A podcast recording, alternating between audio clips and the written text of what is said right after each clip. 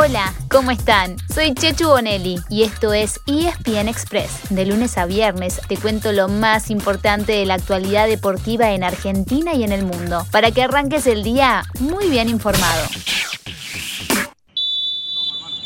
Lo siento, pero te como, hermano. Lo siento, pero te como, hermano. Uf.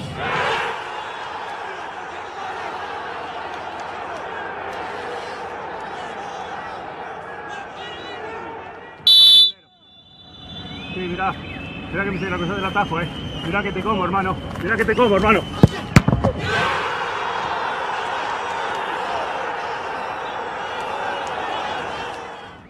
Mirá que te como, hermano. La nueva frase de moda en todo el país. Fue trending topic, de hecho. Ayer siguieron las repercusiones de la victoria de Argentina sobre Colombia en semifinales de la Copa América. Porque más allá de la alegría por la clasificación a la final, se habló, y mucho, sobre los tres penales que atajó Dibu Martínez. La actuación del arquero fue clave para que la selección se imponga tres a dos en la definición desde los doce pasos, después de empatar uno a uno en los noventa minutos. Y sobre todo, el tema de conversación fue lo que el arquero argentino le fue diciendo a sus rivales durante la tanda de penales. ¿Estuvo bien, Dibu? ¿Es parte de lo que se debe hacer? Nos preguntamos nosotros. Algunos, como Javier Castrilli, opinan distinto. ¿Por la mala palabra echarías, hubieses echado? Primero por el insulto, sí. Y segundo por los gestos obscenos. Bueno, después vino el gesto. Todos sabemos de... que esos gestos tienen una carga simbólica. Y en el fútbol, la violencia simbólica, acá en la Argentina, la hemos naturalizado tanto que hasta la justificamos, que es lo peor. Profe. La violencia simbólica que hizo, todo lo que hizo Martínez, es violencia simbólica. A eso le tenemos que poner límites. Y me importa un pito que la Argentina me putee. Más allá de la polémica, lo cierto es que Argentina está en la final de la Copa América. Y esto se celebra. Esa final será el partido más esperado frente al seleccionado local, Brasil. La cita es el sábado a las nueve de la noche en el mítico Estadio Maracaná. Si los noventa minutos terminan igualados, habrá treinta minutos de tiempo extra. Y si se mantiene el empate, entonces se pasará a los tiros desde el punto penal. Hasta ahora, Brasil salió campeón de todas las Copas América que jugó como local, que fueron cinco. En cuanto a enfrentamientos mano a mano en finales, hay cuatro en la historia, tres de ellos por Copa América, y Argentina solamente ganó uno, en el año mil novecientos treinta y siete. Los otros tres fueron para Brasil, todos en este siglo. Dos finales de Copa América en dos mil cuatro y dos mil siete, y una de Copa Confederaciones en el año dos mil cinco. Todos datos que quedarán atrás cuando empiece el partido. ¡Y los nervios! ¡Ay! Desde este espacio vamos a estar prendidos a la tele, sufriendo para que Lionel Messi consiga ese título que tanto se le viene negando con la selección. ¿Y ustedes dónde van a ver la final?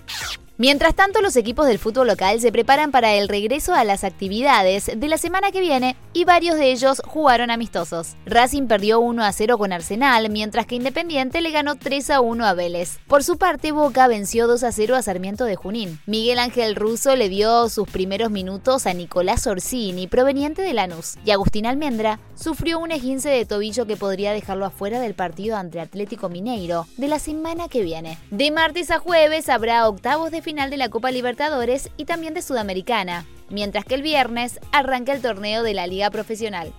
En la Eurocopa tenemos al segundo finalista, sí, y es Inglaterra, que venció dos a uno a Dinamarca. Congratulations. Fue empate uno a uno en los noventa, y un gol de Harry Kane en el suplementario hizo que los ingleses lleguen a una final por primera vez en la historia de la Euro. El domingo a las cuatro de la tarde en Wembley buscará su primer título ante Italia, que viene de eliminar a España en los penales. La Azurra se consagró solamente una vez en la Eurocopa. Fue en el año mil novecientos sesenta y ocho y como local.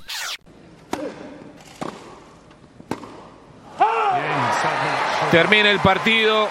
Gran victoria de Hubert Hurkacz sobre la leyenda Roger Federer. Fantástico encuentro. Le aplica un seis cero primero en césped desde el noventa y nueve que le propician a Federer.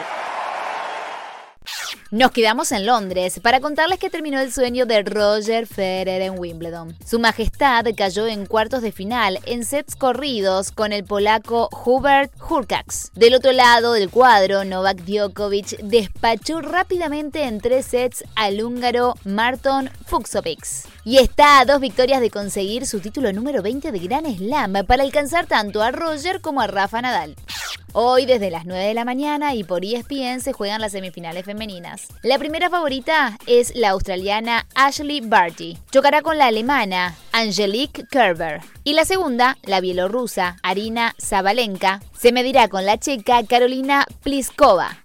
También se jugará las semifinales del doble masculino, con presencia argentina garantizada en la final. Bien ahí. Es que en una semi estará por un lado Machi González, junto al italiano Simone Bolelli. Y por el otro, Horacio Ceballos, en pareja con el español Marcel Granollers.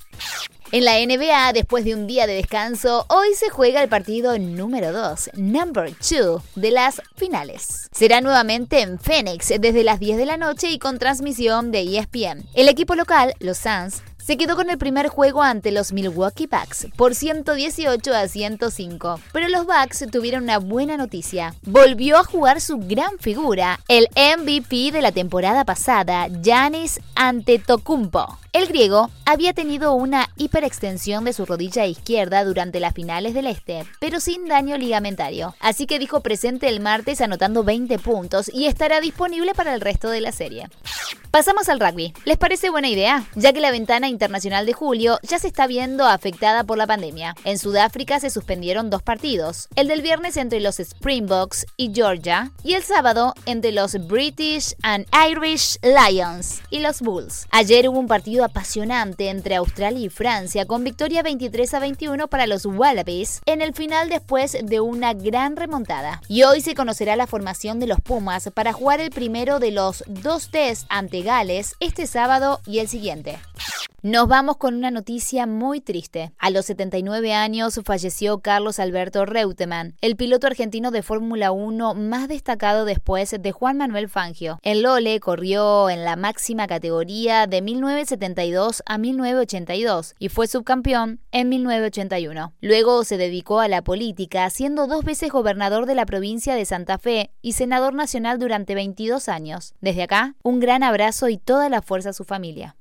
Y así llegamos al final de nuestro episodio de hoy. Soy Chechu Bonelli y de lunes a viernes te traigo las noticias deportivas más relevantes para que arranques el día muy bien informado. Te espero en el próximo E S P N Express. Y no te olvides, dale clic al botón de seguir para recibir una notificación cada vez que haya un nuevo episodio disponible. No te vas a arrepentir.